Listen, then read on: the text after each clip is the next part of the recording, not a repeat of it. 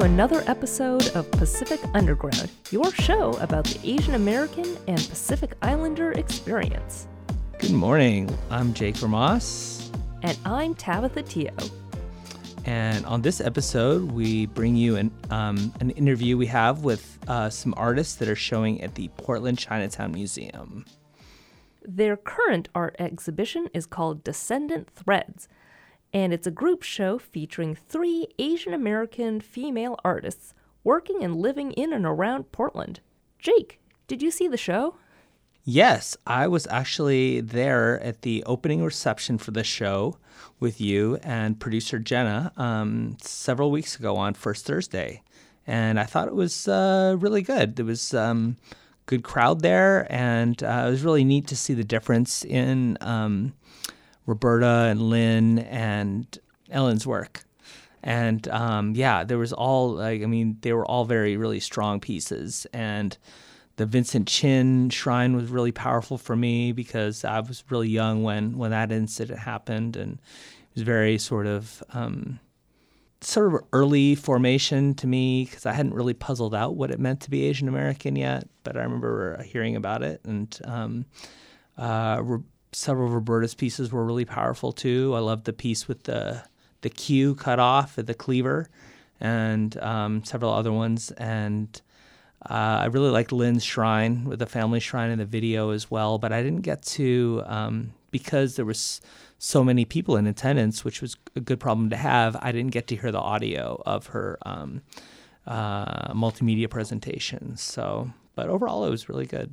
I thought it was a great show too uh, very thoughtful. Um, I thought all the artists put a lot of thought and um, and time into their pieces. Uh, I also heard it was the first group show um, in Portland featuring Asian American women.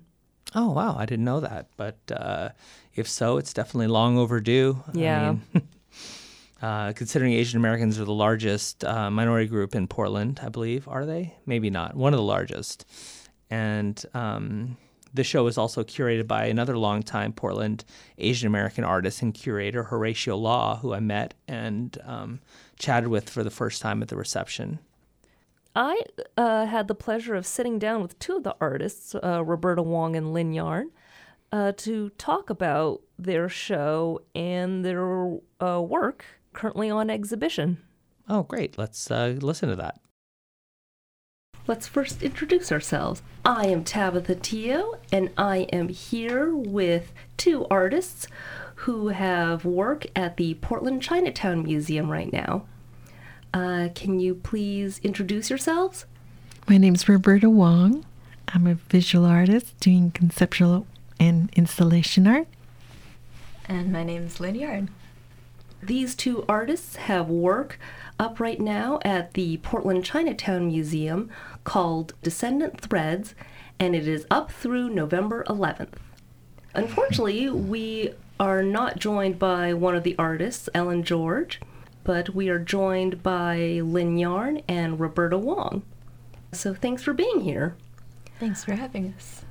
Uh, what kind of statement or uh, message are you trying to make with your art? Let's see. I think early on in the process, I was thinking more about feeling. I kind of wanted a feeling of, I don't know, walking into like a, a warm, cozy room, but something kind of mysterious, um, but something joyful and um, grateful or thankful. I think were the feelings I was going for. All of the pictures that are inside of the altar are family photos or kind of places that are talked about in um, in the interviews that I collected. And so I wanted a feeling of kind of like a warmth when you look at the photos or kind of wondering more about them and like feeling um, like myth and reverence. So, my work is a collection of work that I've done since 1985, and usually uh, they're focused on themes of injustice or and race and um, sometimes gender. And uh, the earliest piece I have there was produced in 1985. It's called All Orientals Look Alike. And it's uh, a statement about, again, stereotypes and using or asking the viewer to use the title to frame the work. We're looking at uh, a funerary setting of four individual portraits of different ethnic Asians, and from them, a composite image of all their features that represents the myth of who we're supposed to look like. So, with some humor as well as with some solemnness, um, I want the audience to contemplate uh, the impact of that statement and the reality of of the loss uh, imposed by stereotypes. And so it's set in a funerary setting with candles and offerings um, on the table and uh, a, a, memory of our home and our own little altar that we would have displayed a photograph of our grandfather and on those occasions you know again pouring him a little cup of whiskey and offering chicken and rice. Mm. But uh, as part of the exhibit, none of the food is there, but because of the environment it's in, they don't allow food in a museum setting. But uh, uh, that's the earliest piece, and unfortunately, it's still relevant, and we still have to address those issues. Um, the most recent piece I produced was a piece that I've carried around in my head for a while. It's uh, in memory of Vincent Chin, who was a victim of racial violence. And um, it's been probably a generation ago where uh, his story was told, and it's time for new generations to learn his story and uh, be reminded uh, of, again, the challenges that we have as a race to to deal with um, just blind prejudice. Yeah, I have to say that I've seen the exhibit, um, and I think all, uh, both of yours and Ellen's works are just so powerful in what they say. Um, and, and Roberta, I didn't know that your All Orientals look-alike piece was a little over 30 years old now. um, that's really cool. The first time it was displayed at the Chinese uh, Benevolent Association Hall, where you have the traditional photographs of past presidents lined up against the wall, and this installation was just below that. So I wasn't quite sure how the Chinese community would respond to it, you know. Um, but they actually were very positive about it and uh, also could understand the the message um, that it conveyed and uh, didn't take offense to it. Although I've heard other interpretations of the image uh, or of the piece being one of of violence because the central image is composite of strips of photo of the photographs that are interwoven, but someone mistook it to be uh, cut on, like with the daggered mm. through the central uh, image. So they thought someone had, you know, again inflicted violence on the center image, as opposed to mm. mine. My thought of interweaving the four individual people to shatter the stereotype. Mm-hmm. So it's it's always interesting to me um, how people can interpret information, and and my interest is not to control that response, but just to embrace that humanity that people feel about their subjects, because it's everyone's feelings are valid, and you you have to. Um, have respect for that, even though you may not agree with that thought. But um, but you have to step back and kind of think of where that's coming from. Mm-hmm. What do you think um, you want people to take away from your work? I did think a lot about this, but I think I wanted to commit to making a work for myself. It sounds a little bit selfish, but I think, mm-hmm. you know, when you make something like Roberta, you're saying, like, um, everyone's feelings, everyone will get something different from a piece mm-hmm. and those feelings are all valid and so i felt like if i tried to do something authentic and genuine to myself that um, maybe it might like resonate with someone else as a i'm a high school teacher during the day and last year um, when i first started kind of the work that led up to this project i was co-teaching an ethnic studies class and and it was a lot of work um, emotionally especially like mm-hmm. in a classroom of it started with 60 kids um, of varying degrees oh varying degrees of caring about race and racism in our country or in general so it was really exhausting kind of always thinking about making stuff for others or and i mean we teach for our own selves and like happiness also but um, I think at the end of the day, I wanted to go home and work on something for myself as like a, a healing project. Um, I think you succeeded too. Oh, thank you. I think you had a lot of people uh, look at the images and share their own memories of that time. And uh, I think uh, reflection is an important part of that process of healing. So it's it's it's nice that the people have time to spend in there as long as they choose and, and just in even multiple times and, and get different um, details from that experience. And you. you're welcome. And in the same way, my my work, I I try to capture a sense of reality and truth, and I believe both those elements are multifaceted, that you only can see a part of something uh, from one perspective, and it's when you comprehend more um, about that circumstance or uh, experience, you can hopefully gain another facet of that of information from that uh, piece and um, and so I consider each piece a threshold of reality, and then my my expectation is that the audience will walk through that with me, as opposed to stand on the outside and look in.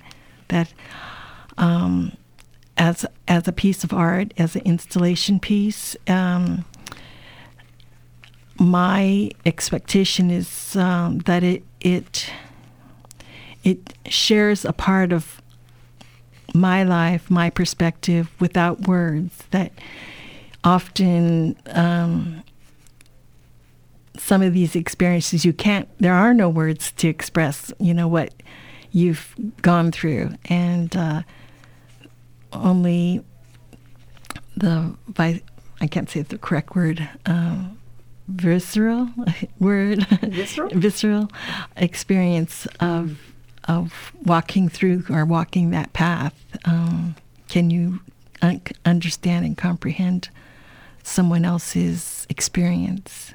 Mm-hmm. Yeah. Actually, Roberta, I wanted to ask you about the piece with the hair. Mm-hmm. Like how you came up with that, or like what were your experiences that Again, led to that? Um, that piece is called All American, and it deals with hyphenated Americans. Uh, so, regardless of what culture you're coming from. To be American, you have to usually leave something behind, and sometimes it's overt, like the cutting of your hair in queue, uh, or sometimes it's invisible that you don't see that the loss that someone has gone through to be here and to uh, be part of this culture, and uh, so the it it I don't have a particular process uh, that I utilize for these pieces, but it it's it comes to me visually. Again, I as a conceptual artist, I my studio I carry around in my head. I don't have a physical space where I work, mm-hmm. I, and I only execute them when I have an opportunity to show it. And uh, so, again, being Chinese American, being from a family of immigrants, you know, these experiences are always on your mind. And Uh, so again, the the vis- the piece is a simple um, piece. I grew up in a kitchen, so there's an element of that that's in the piece. It's I use a stainless steel table with a round wooden chopping block uh, and a heavy Chinese cleaver embedded into the block, and from that, the edge of that blade is my hair, uh, my braid, a queue that represents um, maybe Chinese Americans from the early 18th, 19th century, where that was part of their image to have their queue attached. Um, but to assimilate in America, most of the men had cut theirs off. Some of them had their queues forcibly cut off when there was such anti Chinese immigration sentiment in America. That's true. They didn't often have a choice. Mm-hmm. So I th- think about you know what they had to go through and what they experienced, and and in many ways, today's immigrants, you know, go through that same process psychologically as well as physically and mentally, and you know, we may not see what they've had to sacrifice, but you know they're pain, in pain. You know, there's a pain that goes with that uh, transition. So, um, thank you for, um, again, I'm just, I don't know if you can understanding or or appreciating that piece. Oh, yeah. I really appreciate it. I feel when people first see it, it's very striking. Yeah. like it's It, people stop. Yeah, yeah. It's it's not an easy image to look at. Uh, I don't think. I mean, to have a bodily part on a chopping block. Yeah. And unfortunately, we have a, a recent image to consider with uh, Mr. Khashoggi. Is it- But uh, Oh, the journalist that Yes. died in Saudi Arabia. Yes, Yeah. mhm.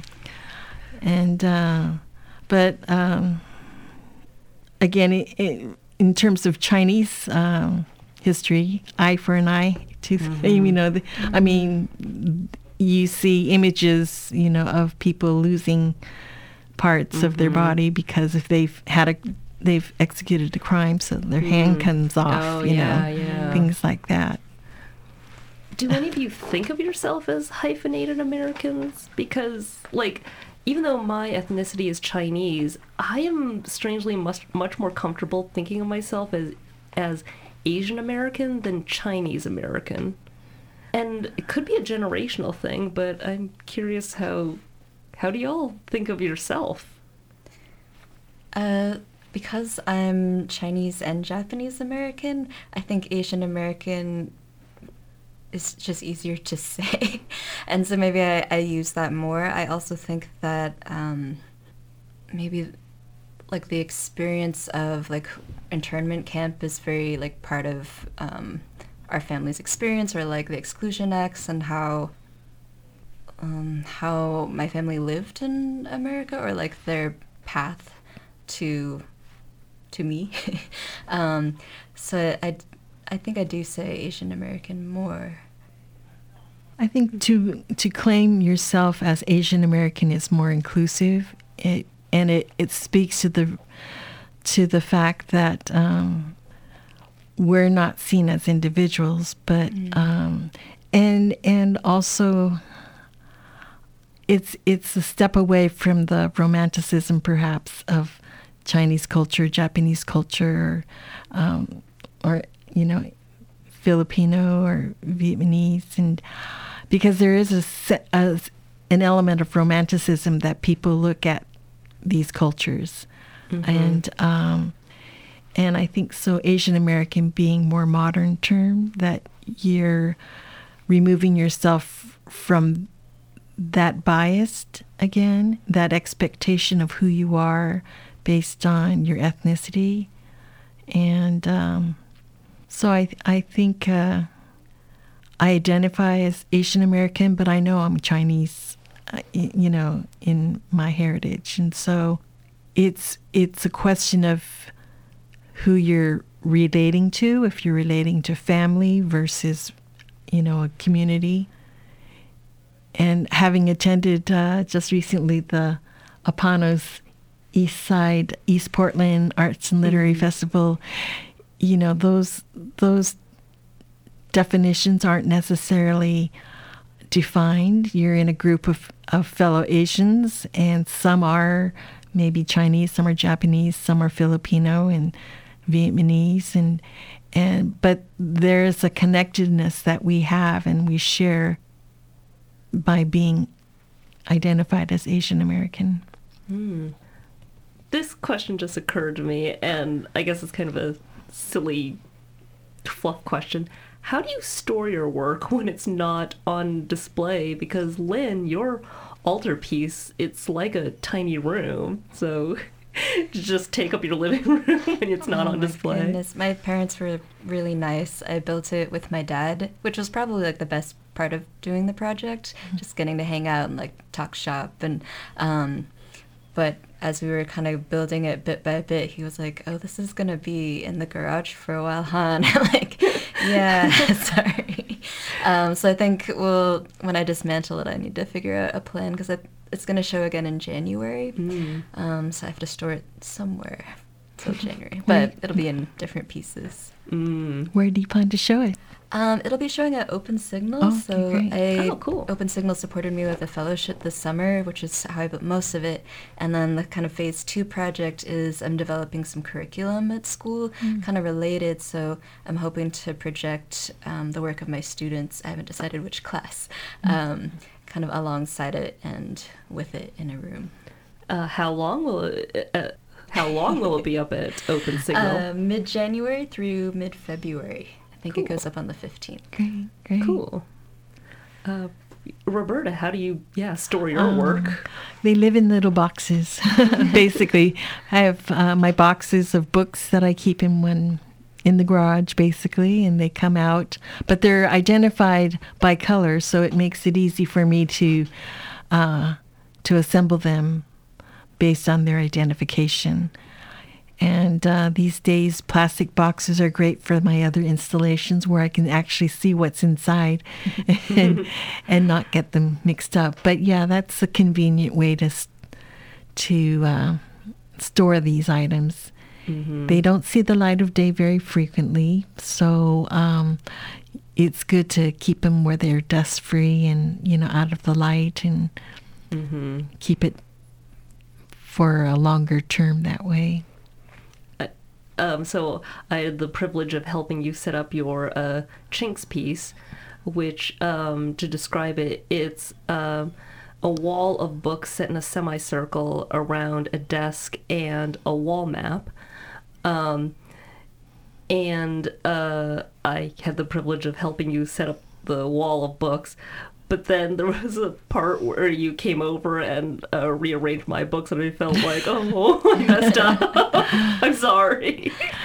Not at all. I, again, I appreciate your help. And uh, the challenge always with that piece is to make sure you have a good foundation because if if it's not tended to, uh, to make sure it's secure, it can easily be unstable and could possibly fall over on top of someone. So to prevent that, I just had to make sure that I had a secure base for the piece. And uh, I also, at the time, I was.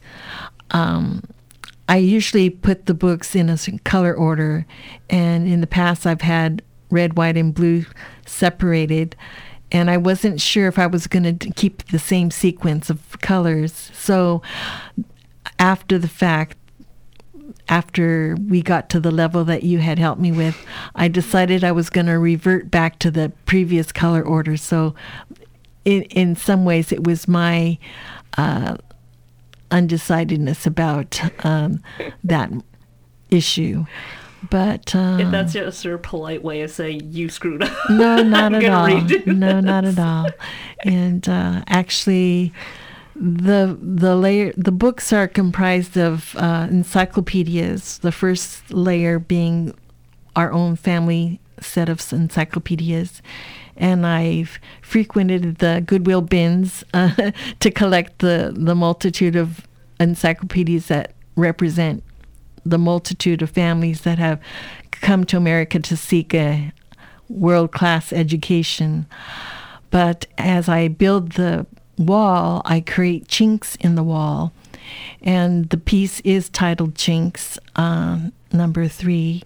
And uh, it was given that title to underscore not only the derogatory term that's been applied to Chinese Americans, but also to highlight the voids that exist in our education system, um, void of any multicultural reference or cultures. Um, when I was going to school, and um, I'm a student of the 60s, 70s, and so uh, I think multiculturalism didn't really come into play until maybe the 80s, mm-hmm. where it started being maybe part of the curriculum, being considered as.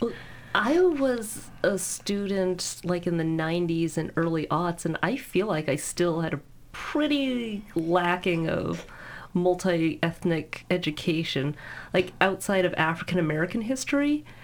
Um, yeah, I feel like I there was a lot of Asian American history that I didn't learn about that I had to seek out on my own. Mm-hmm. It's still, yeah, it's still mm. an issue. So, Lynn, as an educator, yeah, as a high school yeah. teacher, I hope you're.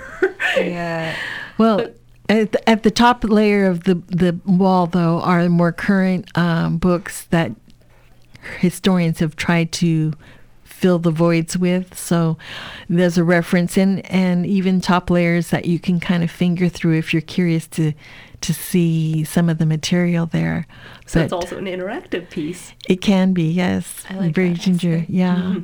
and then behind the, t- wall is a, a, an old school map uh, as I recall my memory of being a student, they never talked about China because China was a communist country.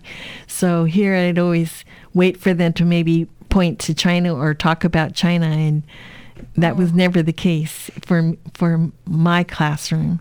Um, and then also behind the student desk, or on top of the student desk behind the wall, are the stereotypical books that we have been come to be known by with books about cowboys and Indians and Christopher Columbus and uh, the Catholic Bible, or not Catholic, the Catholic Book of History. So it's it's again a skewed history mm-hmm. as well. But um, uh, in the desk and on the kind of on the seat, there's references to books you kind of kind of hide and take for yourself, you know, that you read for yourself, but Black Like Me and um, books about protests. But, mm-hmm. um, but just to, again, maybe sh- show some intent on this part of the student to, to educate themselves. Mm-hmm. So that's uh, a piece that it took maybe three three renditions to to actually materialize this oh. particular piece. Called Chinks Three. Right. Mm-hmm. I had thought of other forms that it could be presented, but I, this is the only one that I've ex- actually executed. Mm. So that's that piece. I sort of hate this question because it's very cliched when talking to artists, but what inspires you? Or where do you get your ideas from? Um, my one was a lot about being inspired. Um, part of the piece is kind of spliced together interviews. It's about an hour in total, which is maybe a little bit long for a, a piece, but it's 10 different elders from Chinatown and Japantown, or who frequented the area in their lifetime. Um, I was really inspired by their stories. I was inspired by kind of learning more about my own family history, um, I also got really inspired, like working with so many different people, like meeting Roberta and mm-hmm. Ellen, and um, getting to know Horatio more. Um, I got to work with the Legacy Center a little bit, the Nikkei Legacy Center, and um, work with some of the photos and collections from Jackie at the Chinatown Museum. Um, and all the people at Open Signal are, are really fantastic and generous, and you know, are trying to support artists and I think that part really inspired me, and so I think as I was making stuff, even though I said I, you know, was trying to focus on a healing project, um, I wanted, I don't know, um, inspiration from others to be very present in the work. Uh, I, it's hard to. Um, I can say that what inspired me was my last year going to PSU. I had started knowing that I wanted to be an artist, so straight out of high school, I took all my classes and sequences and all those things, but I could never get through art history. So eventually I took a break, and um, it was when I returned, I came back and I took a course. Um, uh, by Mel Katz, who is a professor there, and he offered a class called Current Concerns, and that introduced me. I was a sculpture major, and that's what I majored in. Uh, so I, I was exploring conceptual art, which was outside of my realm, and um, there were books that we could peruse and look through, and um, Chris Burden was an artist that I responded to, and it, what he, what I interpret him trying to do, at least in that phase of his life, was to address complacency in our society.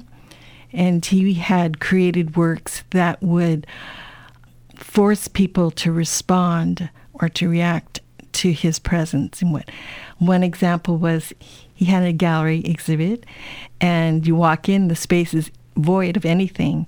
So, but up above the door entrance, he built a platform that he sat upon and shouted obscenities to people to literally drive them out of the space. And that was his, uh, again, one of his pe- pieces. And then a second piece, he had locked himself into a school locker and he had a bottle of uh, and a tube that he can urinate into that was outside mm-hmm. the door of the of the locker. and um, and again, his actions had provoked administration to get a blowtorch and get him out of there. And so I think he was successful in, in again, provoking people's behavior. But the one piece uh, specific to Portland was uh, was do- going to be uh, exhibited at the Portland Center for Visual Arts, PCVA.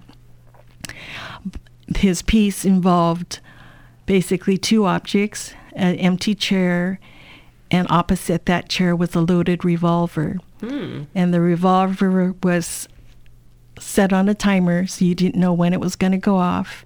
a person would have to sign a waiver if they were going to sit down in that chair. and so, again, the anticipation of facing a life and death situation was what he was offering again wow. to his audience and viewer. But after a lot of deliberation, the board chose not to put mm-hmm. themselves exhibit that piece at at risk, and so.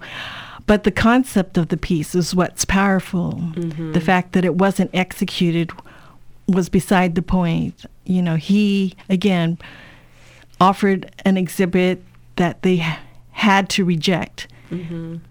And so, again, shaking the art world again up. Sounds like your your uh, professor was quite the provocateur. Well, it wasn't his work; it was oh. the work of Chris Burden. Oh, okay, okay. And again, and I appreciated what his work was uh, trying to do to address complacency and um, provoke human response, but I chose not to do it in that form. I felt his work was more egotistical and masochistic that I mm-hmm. chose not to, that I kind of disdain, disdained that. But uh, so I just, but I felt what he was doing was powerful, and so I tried to find a way to do that in a in a more humane way. And so that's kind of the basis of most of my pieces, even as diverse as they are in terms of what they address and what form they take, I'm hoping that it will affect the viewers in the same way that I, I do believe change happens internal to be permanent and to have you know an impact on one's life, it has to be internal change. You know, you you can make physical, um, you change your routine or something like that, but when you're impacted physically, and it's you, you can't help but walk away with with that feeling, and um, you can't lose that feeling when you experience something that's um, affects you in a certain way, mentally or physically. You carry it with you, and so and that was the intent of actual conceptual art as well. It was sort of antithesis of the commercial commerciality of work of artwork. And that and the belief that if you understand something you it's yours you can own it you can share it. It's it's free.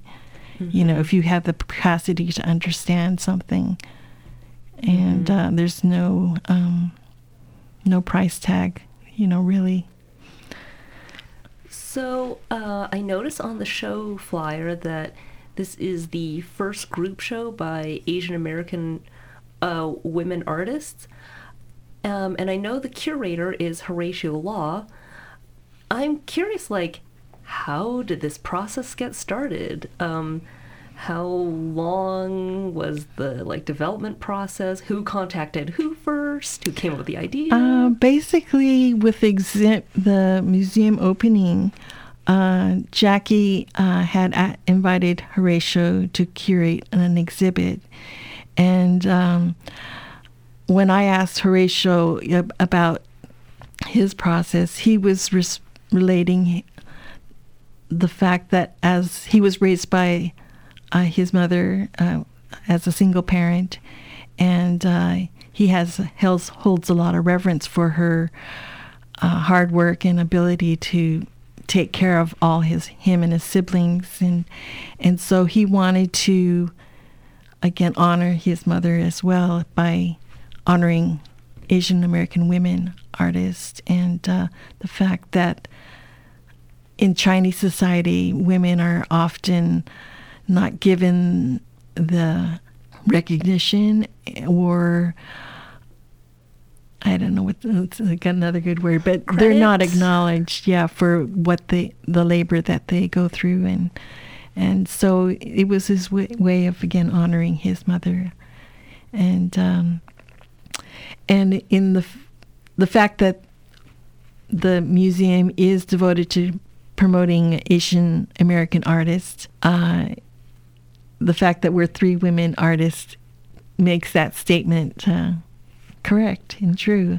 There have been Asian, there are other Asian women who have exhibited as artists, and Ellen herself is uh, represented by PDX Gallery.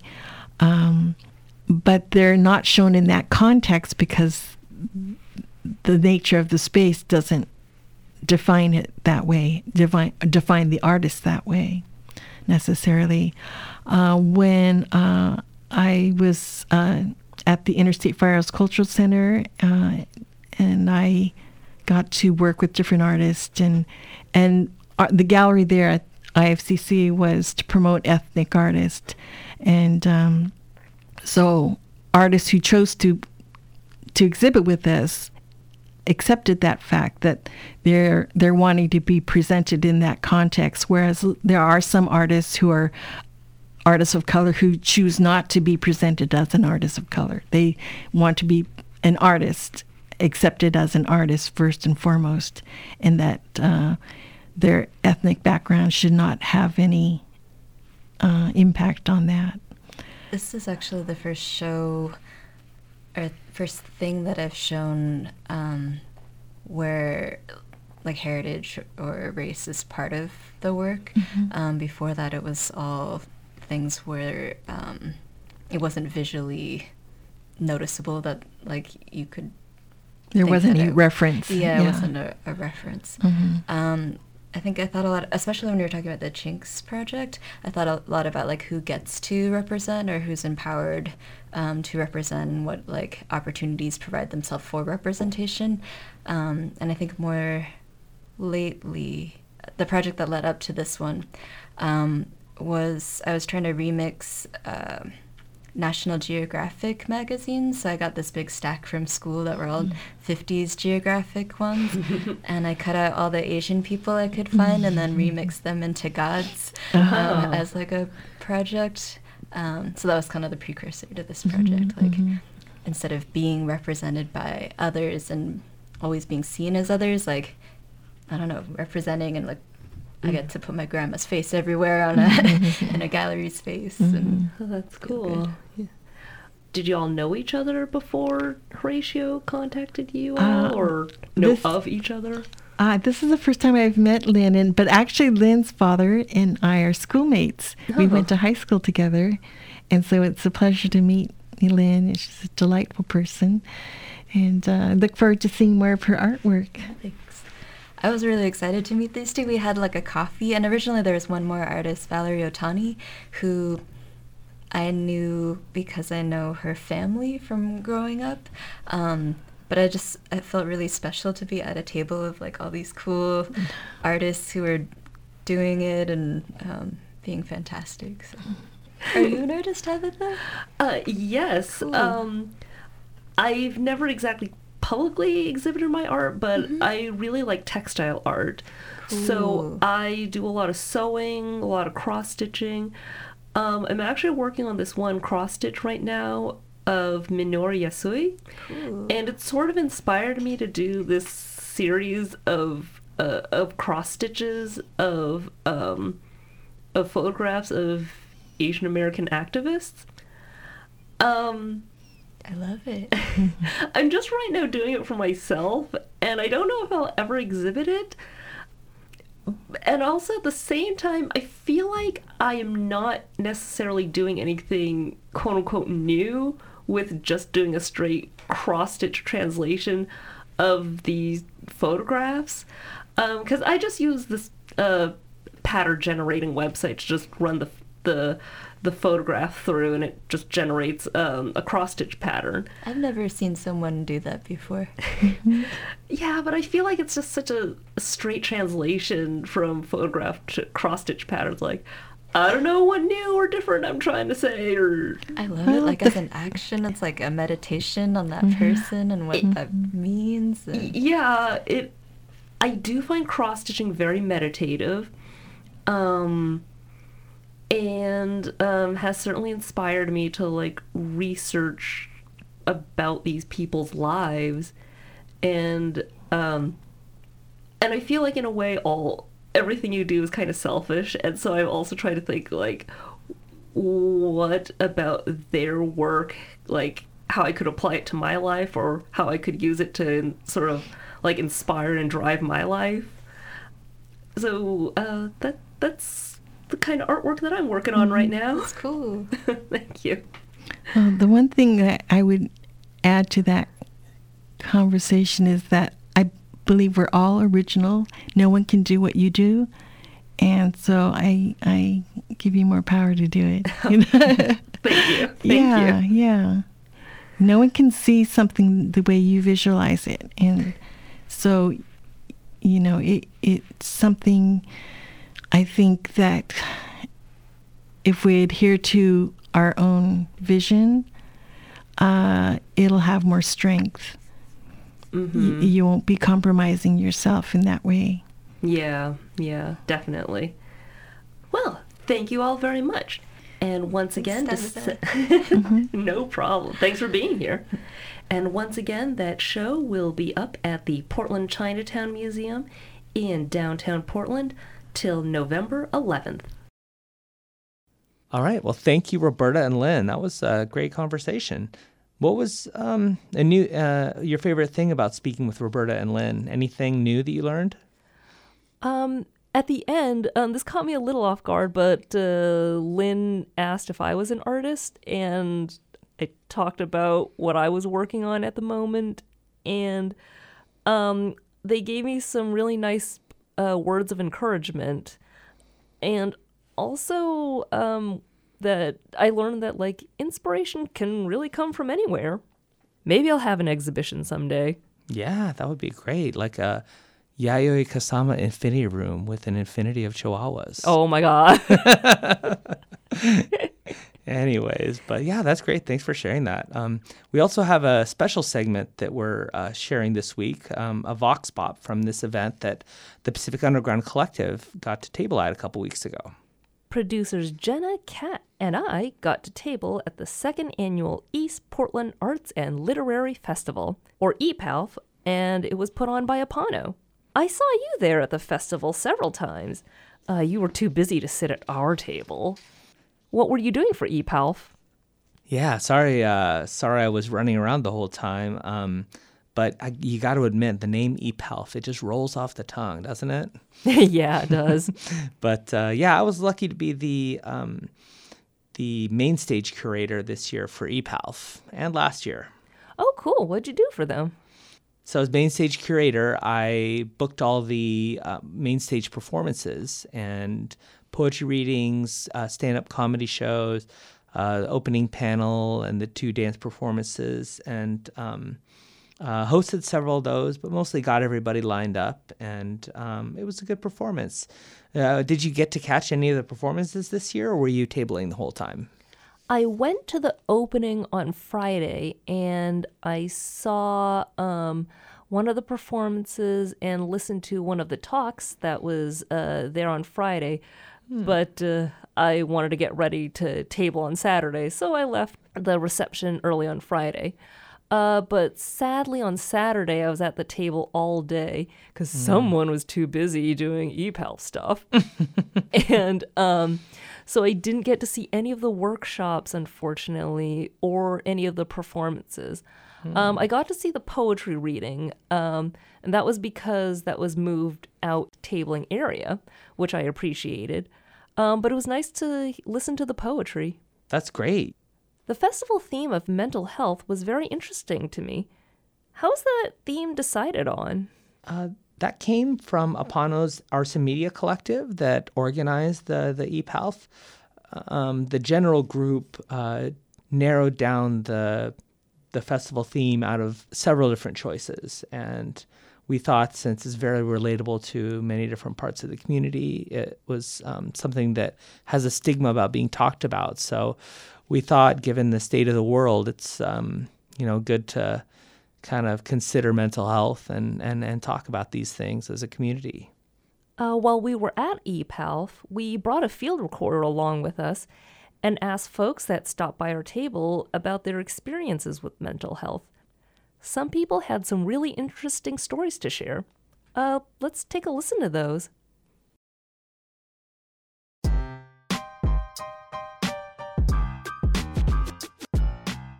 Do you have a mental health story or experience or an opinion about the mental health system? I think I've always struggled with my mental health, and I think that stems a lot from the expectations that I've not only put on myself, but I've also felt from society.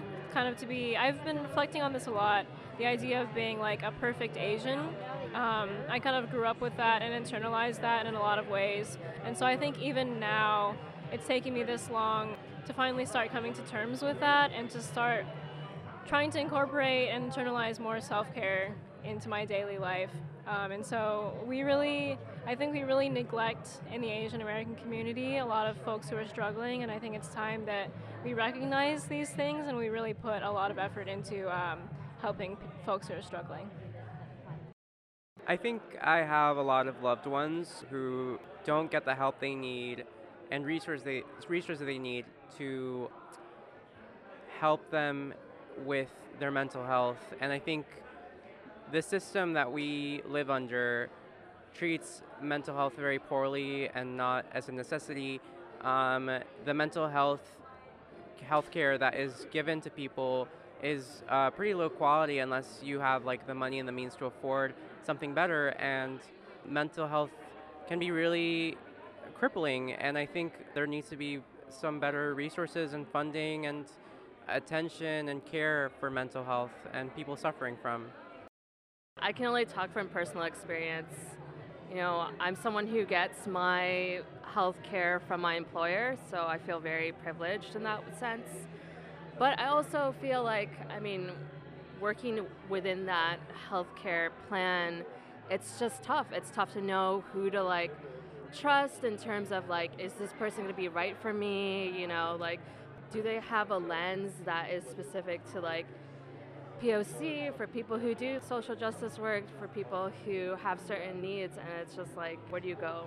You know, and um, I feel lucky enough that there are groups that try to cultivate those lists, and I know a number of groups in Portland who really try hard to be like, this person, if you need therapy, like they would be someone who would support you and stuff. So I've been trying to navigate that, but it's difficult. It's it's challenging in the sense that you get discouraged easily when like there's just so many obstacles, and uh, taking that first step is is really hard.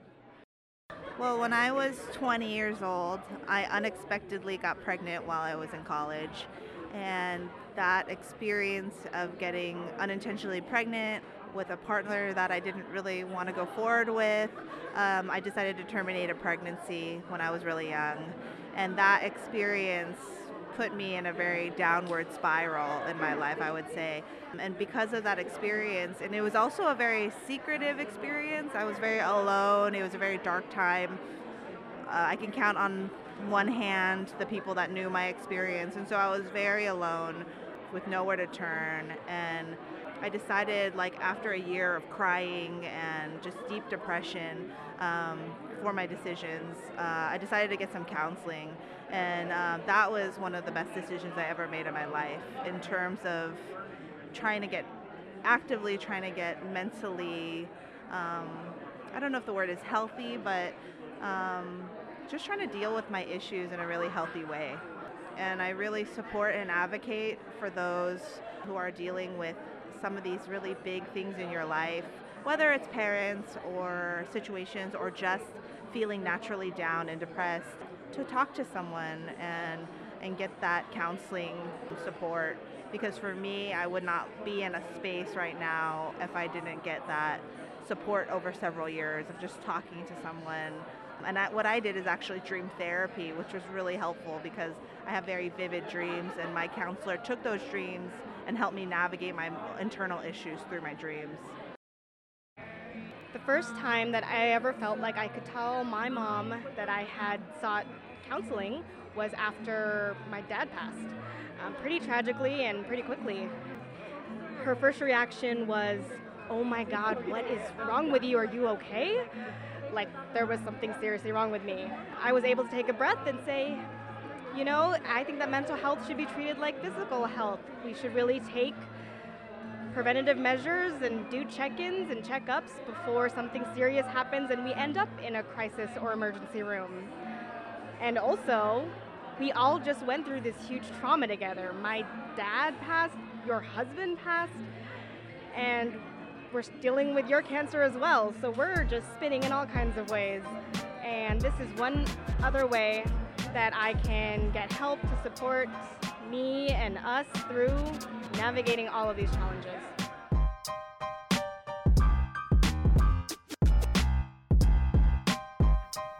Thank you to everybody that contributed to that Vox Pop.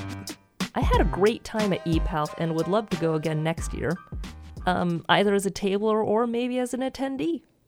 Yeah, hope you can catch one of the workshops. Those were really great this year. Last year we only had one workshop, and this year we were able to put on six of them for and reach many people in the community. Yeah, there was a sewing workshop that I was really interested about, but I was at the table.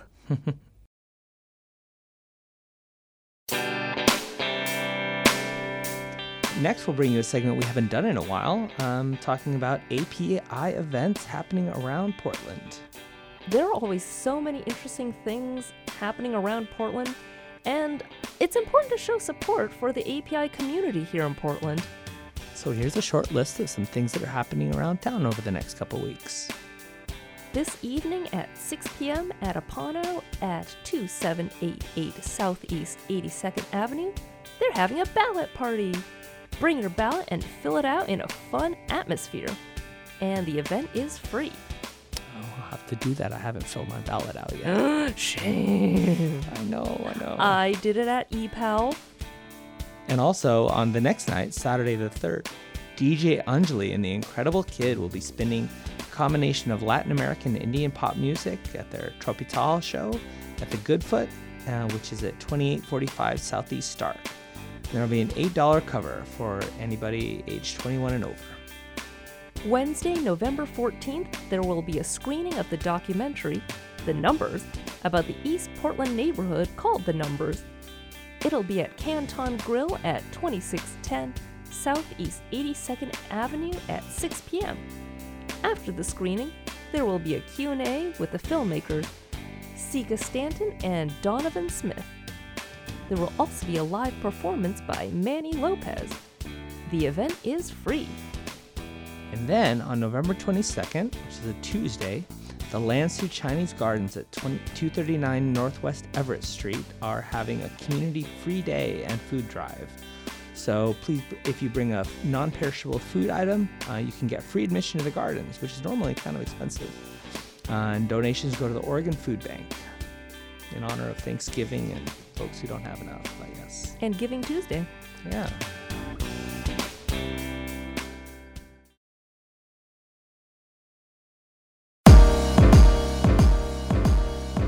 Thanks for listening, folks.